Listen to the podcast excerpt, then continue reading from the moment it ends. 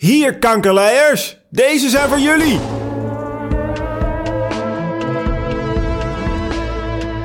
Kees Houtman schiet terug nadat hij op woensdagavond door twee mannen met automatische wapens is beschoten op de oprit van zijn woning in Amsterdam-Osdorp. Het is 2 november 2005. Mevrouw Houtman stond in de keuken. En er is een groot raam in die keuken. Dat geeft zicht op de straat. En uh, men zag dus uh, uh, twee mensen aankomen lopen. In zwart gekleed. Gezichten vermoedelijk bedekt met bivakmutsen. Um, en die schoten.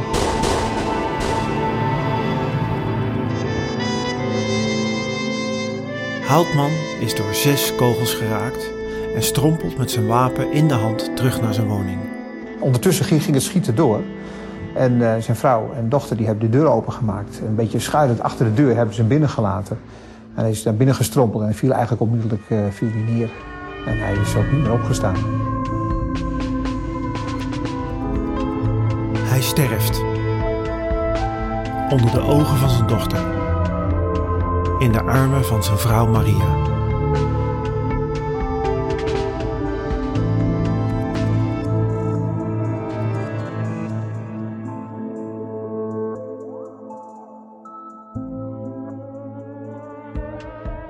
Kees Houtman is het derde slachtoffer van onderwereldgeweld in drie dagen. Twee dagen eerder, op maandag 31 oktober, werd in Amsterdam Oud-Zuid ook Evert Hingst doodgeschoten. Hij werd vlakbij zijn woning in de wijk Oud-Zuid vanuit een rijdende auto met een machinegeweer onder vuur genomen.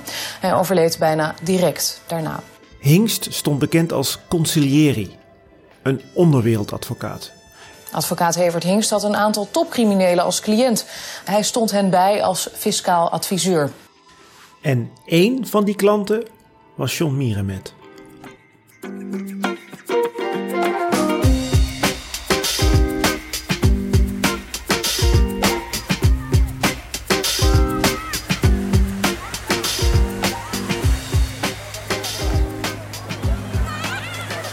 Mierenmet zit dan al een jaar in Thailand. Het is zijn vluchtplaats. Hij houdt contact met misdaadjournalist John van den Heuvel in Nederland. Na de dood van Hingst bellen de twee met elkaar. En Van den Heuvel vraagt Mierenmet of hij had gehoord over de liquidatie. Ja, ik hoorde het gisteravond of uh, vannacht eigenlijk hier dan. Ja. Ja. Wat, wat denk je ervan? Ze ruimen elkaar zelf op en zijn ze mee bezig nou, hè? Ja. Ze, weten ze weten altijd te veel van elkaar en nou gaan ze onder elkaar beginnen. Ja. Geweldig. Ja. Dus ze ook elkaar niet mee. Leuk is dat. Mierenmet weet dus van de gevaren die in Amsterdam op hem wachten. Hij waant zich echter veilig in Thailand, waar hij lekker in de zon zit. Maar zou jij er iets over willen zeggen?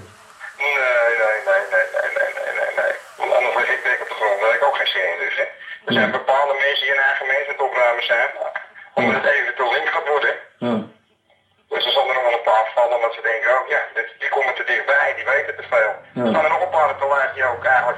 moesten, moesten gaan. Dus Ja. eh, ik heb, eh, ik vind het allemaal goed, maar mij er maar buiten. Nou, Dus is ik vind het zo en ik vind het goed zo. John Mierenmet werkte met zijn vriend en lijfwacht Ferry de Kok aan de ontwikkeling van een appartementencomplex. Hij zou eigenlijk wat gaan handelen, prullen voor import en export, maar liep toen aan tegen de mogelijkheid om in het vastgoed te gaan. Lijfwacht Ferry de Kok was er om hem te helpen, maar ook om op hem te passen. De kok vindt dat Mierenmet het allemaal veel te luchtig opneemt en hij waarschuwt hem. En lijfwacht de kok had gelijk. Wat Mierenmet zich niet realiseert, is dat op dat moment in Nederland de opdracht voor zijn dood al is gegeven.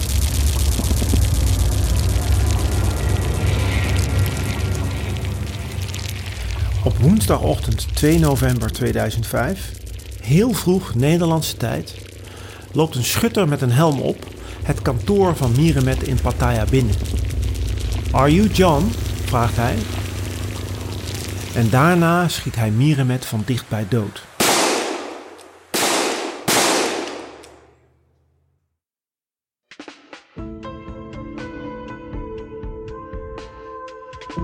Het is het derde slachtoffer in drie dagen. De vragen die opkomen na al dit geweld: is dit toeval of een georchestreerde actie? En zo ja, wie zit er dan achter? En wat hebben deze drie mannen eigenlijk met elkaar te maken?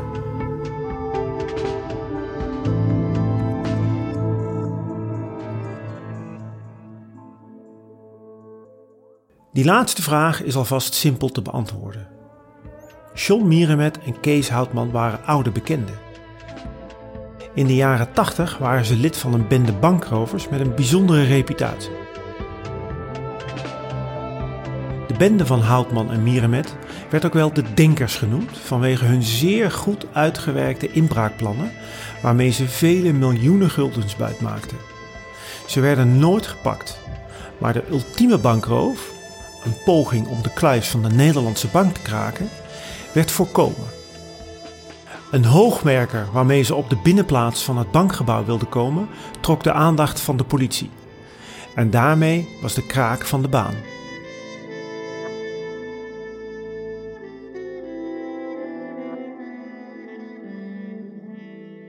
Maar nu zijn Houtman en Mierenmet vermoord. En met hen een van hun belangrijkste advocaten, Evert Hingst. Drie doden in een tijdsbestek van drie dagen. Dat heb ik nog nooit meegemaakt. Met de schrik nog in mijn benen van al dit geweld, bel ik die dagen met mijn bronnen. Nog voordat de moord op Mierenmet officieel is bevestigd, hoor ik van een goede bron binnen de opsporing dat hij het inderdaad is die in Thailand is doodgeschoten. En ik hoor meer. Mierenmet werd door de politie namelijk ook verdacht van betrokkenheid bij de afpersing van vastgoedbaron Wim Enstra. In de vorige aflevering hoor je hoe dat precies in zijn werk ging. Maar belangrijk om te weten is dat Mierenmet en Holleder Enstra afpersten en dat Enstra daarover met de politie was gaan praten. En toen dat Wim Enstra zijn leven kostte, ook zijn advocaat Bram Zegers met de officieren van justitie in gesprek ging. Hij vertelde mij waarom. Ja, en dan denk je, nou ja, ik ben in een situatie verzeild geraakt dat ik dingen weet die van belang zijn voor een strafzaak. Mm. En Wim heeft mij gezegd, Bram, als er ooit wat met mij gebeurt, onthoud het goed. Holleder heeft het gedaan. Ja, ik neem dus aan dat Wim het op prijs zou stellen dat ik een stap zou zetten zoals ik die dan overweeg te zetten. Na Enstra en Zegers, wiens stem je net nog even hoorde, was dus ook Mierenmet belangrijk voor het onderzoek van het OM. Maar ook Mierenmet leefde nu niet meer. De recherche wendde zich daarna tot een man die aanwezig was in Thailand tot Mierenmet werd doodgeschoten. Lijfwacht Ferry de Kok. Nog voor het lichaam van Mierenmet met het vliegtuig naar Nederland wordt gebracht, wordt deze bodyguard door de recherche verhoord. En lijfwacht de Kok vertelt het verhaal dat Wim Enstra en Bram Zegers ook al hebben verteld. Er is een driemanschap dat de onderwereld bestiert. En Willem Holleder is één van hen.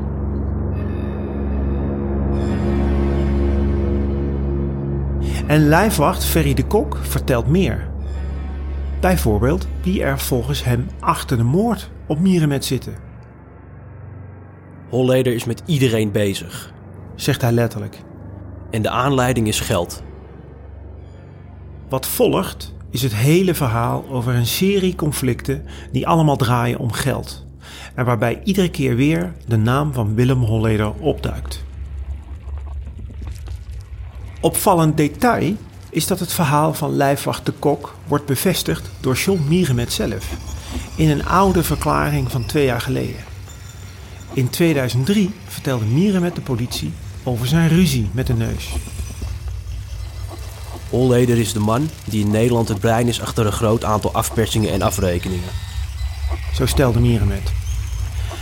Ook kwam in dit verhoor een dodenlijst ter sprake. Holleder zou die lijst hebben opgesteld met mensen die moesten worden geliquideerd. Mierenmet zelf zou op plaats 1 staan, vertelde hij.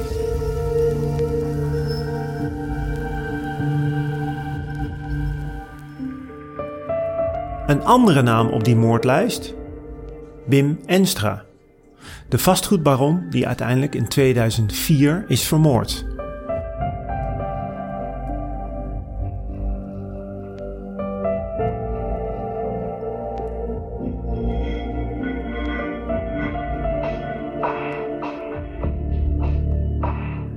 Weet het, het is ingewikkeld. Maar bedenk je dit. Op het moment dat Mierenmet wordt doodgeschoten, komt er een oude verklaring van hem boven water. En daarin voorspelt hij zijn eigen dood en de dood van Wim Enstra. Dat waren dus profetische woorden.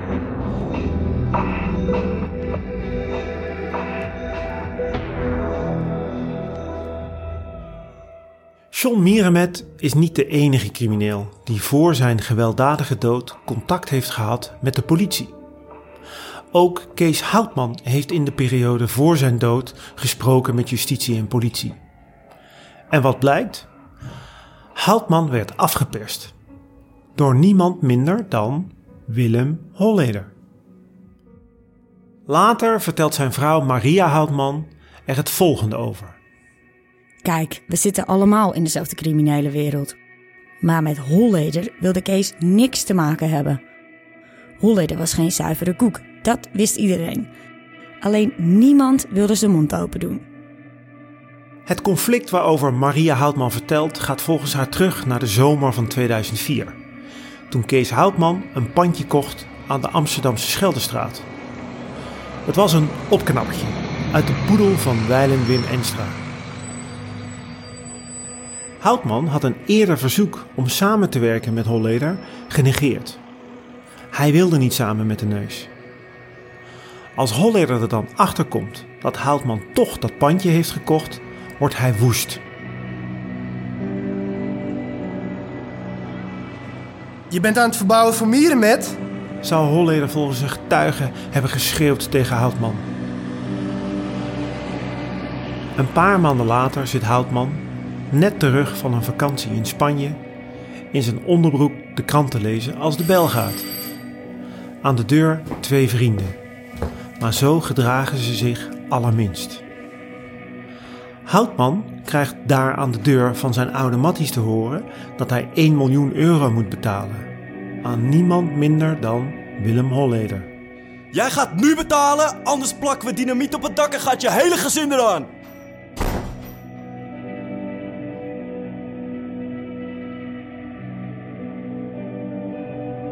Willem Holleder legt Kees Houtman hier dus een boete op.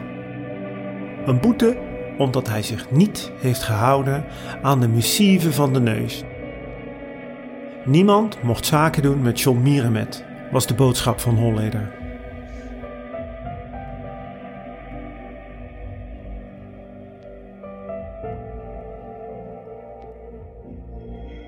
Houtman was totaal overbluft, zo vertelde hij later aan de politie. Die neus is in staat om twee lijken ruzie te laten krijgen. Kees Houtman is terechtgekomen in de machtsstrijd tussen Holleder en Mierenmet. En hij wordt bedreigd door de vrienden waarmee hij vroeger lief en leed heeft gedeeld.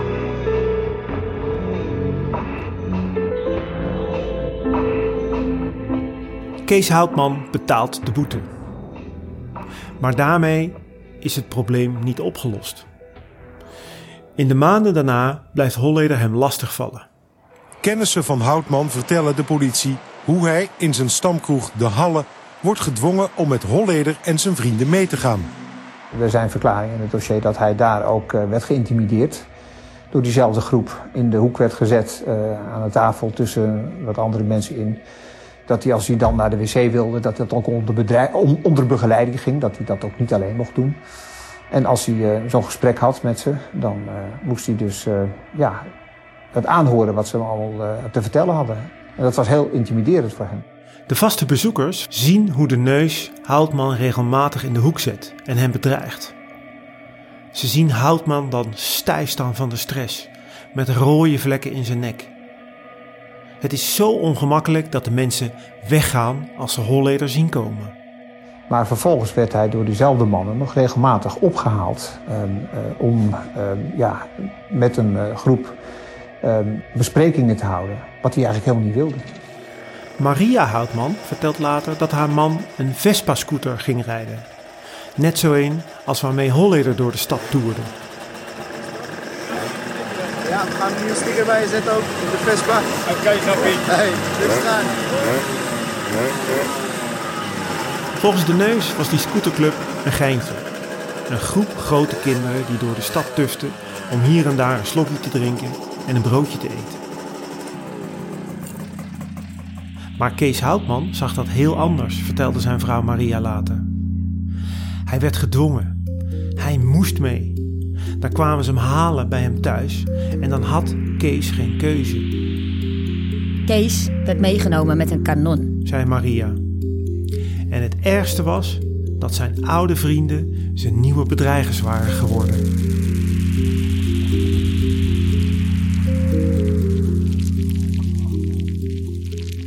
Kees Houtman zinde op wraak. En Holleder wist dat. De neus toerde wel soeverein door de stad, maar privé maakte hij zich grote zorgen over zijn veiligheid. Dat blijkt bijvoorbeeld uit een afgeluisterd telefoongesprek tussen Holleder en zijn garagehouder Jan uit Haarlem. Ik wil geen ruzie met je, Jan, maar ik voel me wel aan alle kanten geneukt. Die auto staat nu al vijf weken bij jou. Ik wil die oude platen wel even inzetten, Willem. Ja, Jan, als mij wat gebeurt, ik ga niet met de halve auto. Ben je niet goed bij je hoofd? Dat je het me überhaupt aanbiedt, jongen. Ja, maar eh, je, je begrijpt het niet, Willem. Jij begrijpt het niet. Je hoort het niet aan te bieden. Je bent een klootzak dat je het wel doet, zo'n halve panzerauto aanbieden. Zoals te horen is in dit gesprek, maakt Willem Holleder zich dus grote zorgen over zijn veiligheid. En ook bij de politie komen berichten binnen over de strijd tussen Houtman en Holleder. Vrienden van Houtman zouden een plan hebben voor een moordaanslag op de neus. Thomas van der Bijl, een goede vriend van Houtman en eigenaar van zijn stamcafé De Halle, vertelde het als volgt. Ik weet dat er mensen op Holleder jagen, maar hij ontspringt steeds de dans. Allerlei mensen willen weten waar hij woont. Terwijl Willem Holleder vol zelfvertrouwen door de stad tuft met zijn scooter, heeft hij dus zo zijn vijanden. Maar weer ontspringt hij de dans.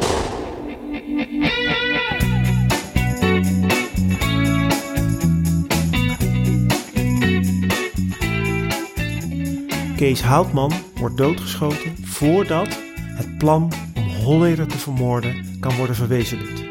Het is zoals hij later tegen zijn zus en vertrouweling Astrid vertelt. Assie, het is hij of ik. En het werd dus Kees Houtman.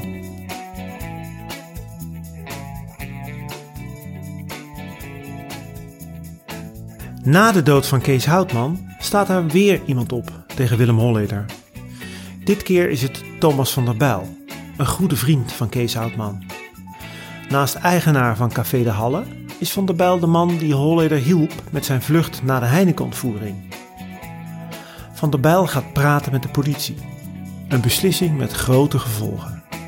En daarover gaat de volgende aflevering van deze podcast.